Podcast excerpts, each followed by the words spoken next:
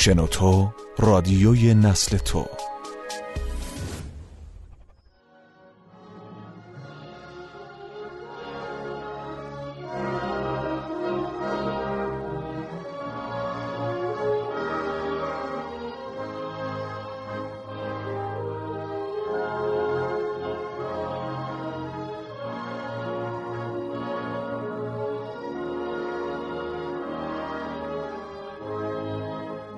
محاکمه آغاز می شود اثر آندری سینیافسکی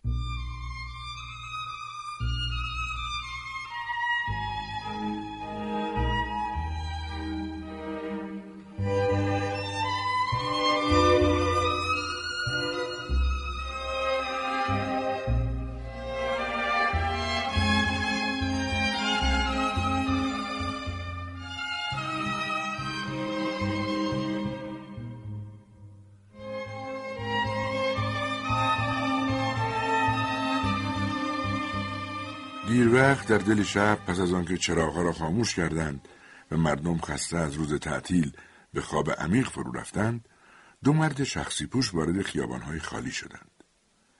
در حالی که در منطقه‌ای که از طرف مقامات بالا تعیین شده بود گردش می‌کردند در بیداری رویا می‌دیدند و با صدای آهسته صمیمانه صحبت می‌کردند. اسم یکی از آنها ویتیا بود و دیگری تولیا. به ما اجازه داده نشده است که بیش از این بدانیم. تولیا گفت به نظر تو وقتش نرسیده که شبکه فاضلابی درست بشه که یک کار حسابی بکنه؟ به تمام مطالب سری که بدون کوچکترین کنترلی تو توالت ریخته میشه فکر کن. نقشه ها، بررسی ها، نامه های شخصی، چک نویس آثار ادبی و حتی گاهی نسخه های کامل. میگن که گوگل نویسنده ای که تو قرن 19 زندگی می‌کرد یکی از اشعارش رو تو بخاری سوزوند. اسم اون چشم های مرده بود و تا همین امروز کسی نمی‌دونه که توی اون چی بود. خب امروز حرارت مرکزی وجود داره. بنابراین کسی نمی‌تونه چیزی رو بسوزونه. امروز همه اونا سعی می‌کنن اسرارشون رو ذره ذره کنن و به فاضلاب بفرستن تا ناشناس باقی بمونن. این چیزیه که باید بهش توجه کرد. مثلا نمی‌تونیم یه تور مخصوص یا یه غربال زیر هر خونه بگذاریم و به سرایدار دستور اکید بدیم که تمام اوراقی رو که روی اونا نوشته وجود داره استخراج کنه؟ ویتیا سکوت کرد و متفکرانه به همه پیرامون خود و به محله متروک نگاهی انداخت. بالاخره و به آرامی گفت رو راست صحبت کنم. من علاقه به گوگل ندارم. من نویسنده دیگه ای رو میپسندم به نام اچ جی ولز. حالا کتاب جنگ رویاها یا مرد نامرئی رو خوندی؟ تولیا با ناراحتی اقرار کرد نه نخوندم. خب من کتاب ماشین زمان اون رو تقریبا از برم. ولی چیزی رو که به اون علاقه مندم کشف دیگه ایه اونم از داستانهای علمی تخیلی گرفته شده. دستگاهی به نام روانبین. چیزی که با اون می‌تونه بگی مردم راجع به چی فکر می‌کنن و احساسشون چیه. نظرت در این باره چیه؟ آدم به فکر میندازه. هر دو ساکت شدند و در رویا فرو رفتند. اما رویاهایشان با هم مطابقت داشت. هر دو درباره یک چیز فکر می‌کردند. در عصر ما، عصر تلویزیون و ردیاب های رادیویی عالی خواهد بود که در هر ناحیه یک روانبین داشته باشی. مثلا اگر من موجود خطرناکی باشم و در آپارتمان خلوتم نشسته باشم و از قبل بدونم که هر اندیشه من در محل روانبین ناحیه بر صفحه ظاهر میشه درست مثل سینما البته سعی می‌کنم که به هیچ چیز فکر نکنم. مواظبم که تمام افکارم آری از گناه باشه. اما تمام مدت خارخار افکار جنایی آزارم میده. تو صندلی پیچ و تاب می‌خورم مسئله حساب حل می‌کنم تا فکرم مشغول بشه.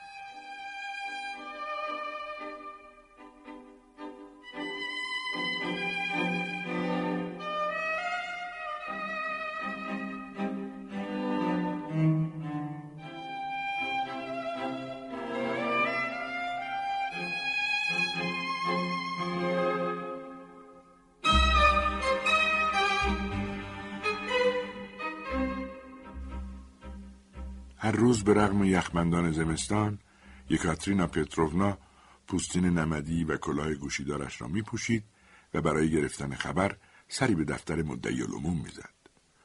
مراجعات مکرر او بی ملاحظگی محسوب می‌شد ولی گلوبوف نمی توانست تصمیم بگیرد و موضوع را بدون رو در به او بگوید. از زمان دستگیری سریوژا تحمل پیرزن کاملا غیر ممکن شده بود. دنبال بهانه میگشت و بیش از هر وقت دیگری غور می‌زد. و هر دفعه که او میآمد منشی گلوبوف با پوزخندی محترمانه بر چهره اعلام می‌کرد اون بانوی موسن دوباره اینجاست. اون که پوتینای نمدی داره. اجازه میدیم وارد بشه؟ حالا هم طبق معمول مادر زن پیشین گلوبوف در اتاق او بالا و پایین می‌رفت و غور می‌زد که ممکن نیست. باور نمی‌کنم. اون نه جاسوسه نه یه خرابکار. و گلوبوف دوباره مانند دفعات قبل می‌پرسید آیا وقت بازرسی وسایلش مدرکی دال بر گناهکار بودنش پیدا کردن؟ هیچی. اصلا هیچ چیز. پوتین های یکاترینا پتروونا لکه های کثیفی بر کفپوش اتاق به جا گذاشته بود. پس از اینکه او رفت در اتاق را قفل کرد و زمین را با دستهای خودش و با استفاده از پارچه ای که از منزل آورده بود و زیر کمد پنهان کرده بود پاک کرد. بعد شماره اسکرومینیخ را گرفت و گفت گلوبوف هستم. خبری نیست؟ اسکرومینیخ با خوشی گفت تا حالا چیز و گوشی را گذاشت. این برنامه هر روز اجرا می شد. هر روز که یوری از اداره به منزل می آمد دستایش را می شست و این باعث لذت او می شد. همیشه دیدن آب صابونی کثیف باعث مسرت او می شد. هرچه آب و صابون کثیفتر وارد راه می شد بیشتر لذت می برد. فکر می کرد که حتما در اعتراف هم لذتی مشابه این نهفته است. آن روز همانطور که در افکارش قوطه بود ناگهان کسی در زد.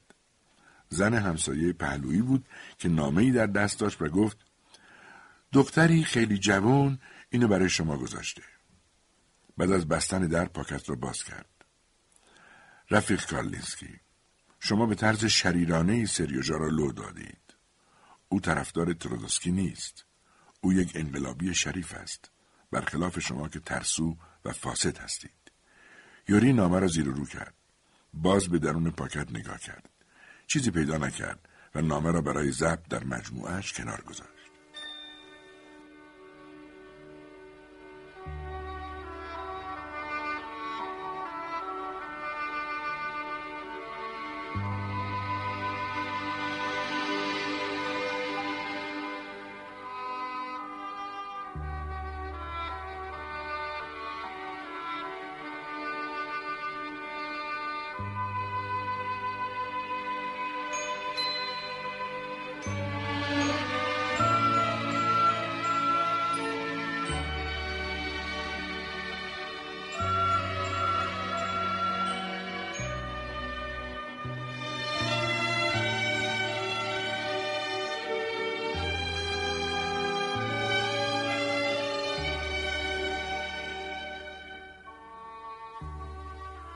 بازجو روی کرباس قلاب دوزی می‌کرد.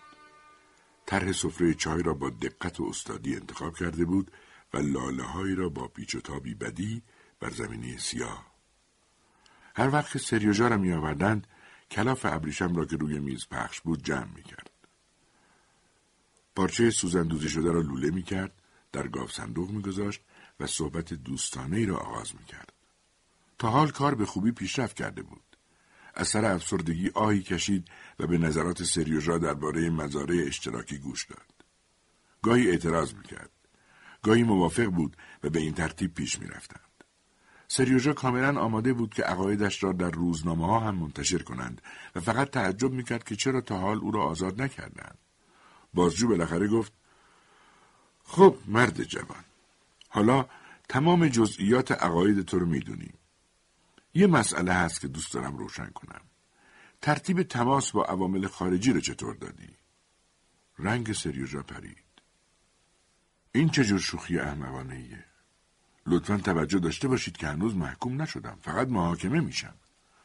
بازجو مشعوف به نظر می رسید و پرده را عقب کشید. روشنایی روز آنقدر تمیز و شفاف بود که آدم احساس می‌کرد می‌خواهد نفس عمیقی بکشد. بیا اینجا. صدامو نمیشنوی؟ من دارم با تو حرف می‌زنم. سریوژا در حالی که چهرهش در هم فرو رفته بود فکر کرد که حالا می‌خواد ضربشو بزنه. از پنجره بیرون نگاه کن. سریوژا میدانی را دید که در گذشته اغلب از آن عبور می‌کرد. مردم خود را از در ورودی به زیر زمین میانداختند. دیگران با ماشین های کوچک و تراموا سفر می‌کردند. همه آزاد بودند به هر جا که می‌خواهند بروند. برف برف واقعی از آسمان بر سر آنها میریخت. بازجو سر تراشیده سریوژا را نوازش کرد و به آرامی توضیح داد که تو حالا با اونا فرق داری پسرم. تو تحت محاکمه نیستی. تو محکوم شدی. اعتراض بیفایده بود. قبلا از مقامات بالاتر اشارهی به گلوبوف شده بود که بهتر از خودش را کنار بکشد و پسرش را فراموش کند. ولی مادر بزرگ نمی‌توانست آرام بگیرد. باید پافشاری کنی. باید معیوس نشی. بالاخره اون پسرت هست یا نه؟ پسرش. بچه های مردم دیگر فقط بچه بودند. فارغ و تحصیل می شدند در کلاس های حقوق شرکت می کردند درست بود که پسر اسکرومینیق توی درد سر افتاده بود ولی فقط برای دزدی بود. پدرش او را پنهان کرد تا ادبش کند. همین و همین. ولی این یک راست از مدرسه به زندان. نام پدر را لکهدار کرده بود. در حالی که چشمای گلوبوف به پوتین های تر مادر بزرگ پیره شده بود گفت نه مادر بزرگ من نمی‌تونم. من مدعی علوم هستم و وجدانم به من اجازه نمیده. به تمام اونایی فکر کن که هر روز می‌بینم. مردمی که جرم کمتری دارن و مجبورم اونا رو ولی در این مورد داری اشتباه می‌کنی. از دست دادن فرزند شوخی نیست.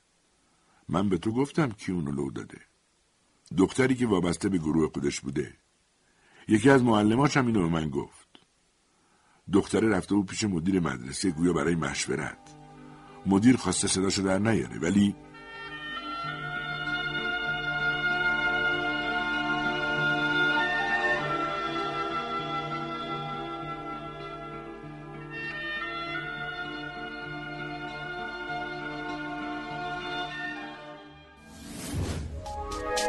اپلیکیشن های همراه شنوتو را نصب کنید.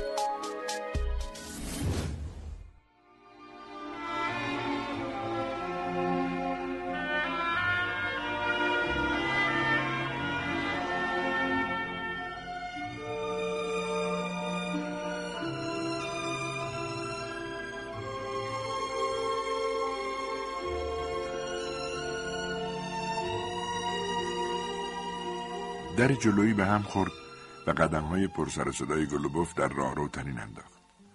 وقتی که مارینا او را صدا زد گلوبوف با صدای حاکی از تعجب گفت خونه هستی؟ یکم پول لازم داشتم. می‌خواستم کسی رو بفرستم ولی هرچی زنگ زدم خونه کسی گوشی رو بر نداشت. مارینا گفت خواب بودم و به طور غیر ارادی و بدون فکر کافی دروغ گفت زیرا شوهرش می‌دانست که خوابش چقدر سبک است. بهتر بود می‌گفت که برای قدم زدن یا خرید بیرون رفته است. ولی گلوبوف چیزی نگفت و به جای آنکه مثل همیشه دم در اتاق مارینا بایستد یک راست از برابر آن گذشت. کلید در اتاق مطالعهش به صدا درآمد. در را به روی خود قفل کرده بود. مارینا به طرف آینه رفت و چهره درد کشیدهاش را که روز به روز پیرتر به نظر می رسید دید و نزدیک بود بزند زیر گریه ولی درست به موقع به یادش آمد که نباید این کار را بکند. گریه باعث چین و چروک می شود. آن شب گلوبوف حال خوبی نداشت. به قدم زدن در اتاق پرداخت و آرام آرام لالایی می‌خواند. به نظر می آمد که دخترک کوچک در آغوش اوست.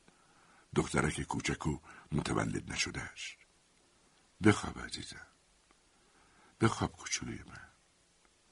به او اصرار می‌کرد و با دست به پشت گرمش می‌زد.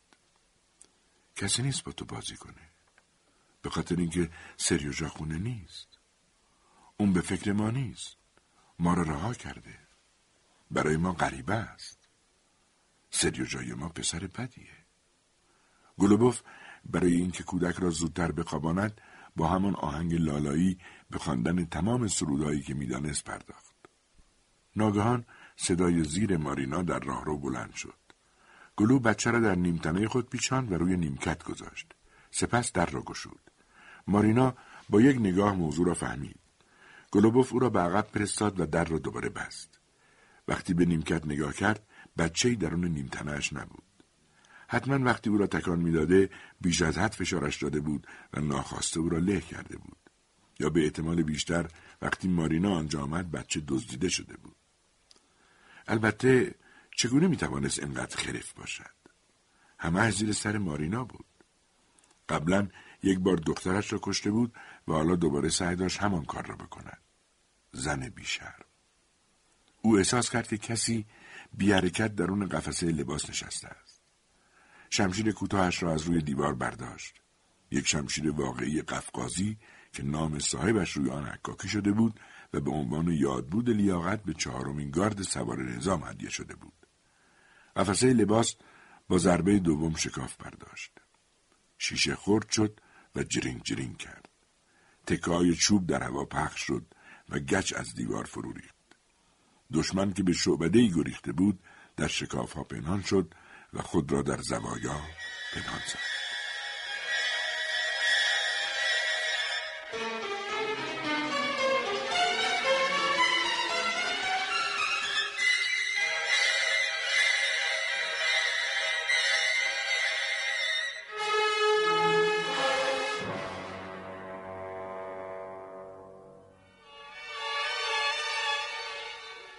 مارینا بیهوده پشت در فریاد می‌کشید و از او می‌خواست تا این حرکات شرمآور را بس کند.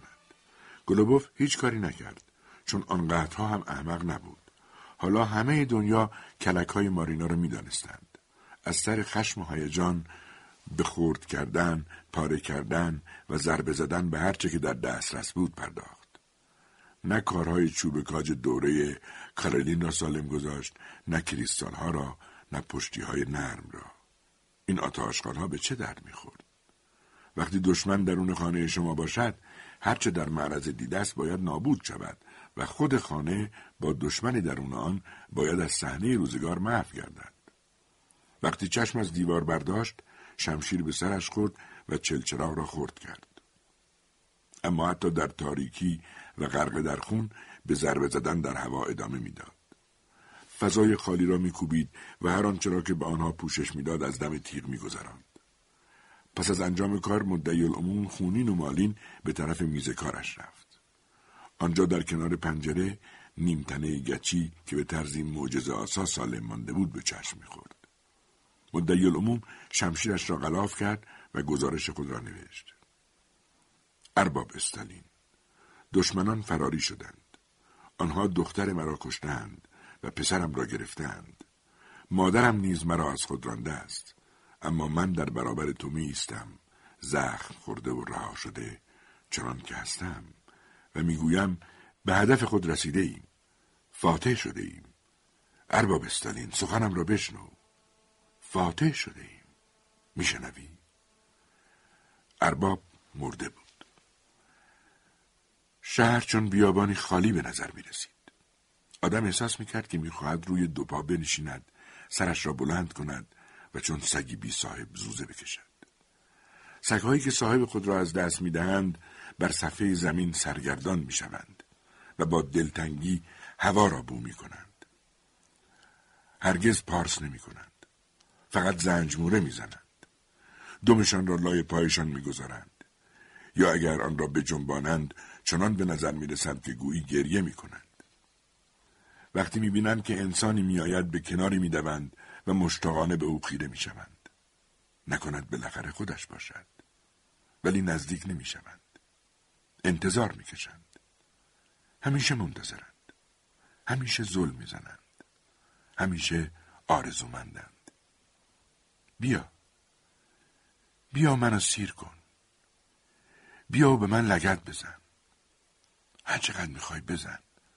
اما لطفا سخت نزن فقط بیا ارباب استالین را شستند مومیایی کردند و روی سکویی قرار دادند هزارها هزار مردم آمدند تا به او خیره شوند و با او ودا کنند جمعیت از تمام خیابانها وارد گذرگاه باریک میان منازل شده و در آنجا ازدهام می کرد. راه بسته شده بود. همه منتظر دستور بودند. اما هنوز دستور صادر نشده بود. زیرا کسی که همیشه دستور صادر می‌کرد اکنون مرده بود و آن وقت بود که اختشاش آغاز شد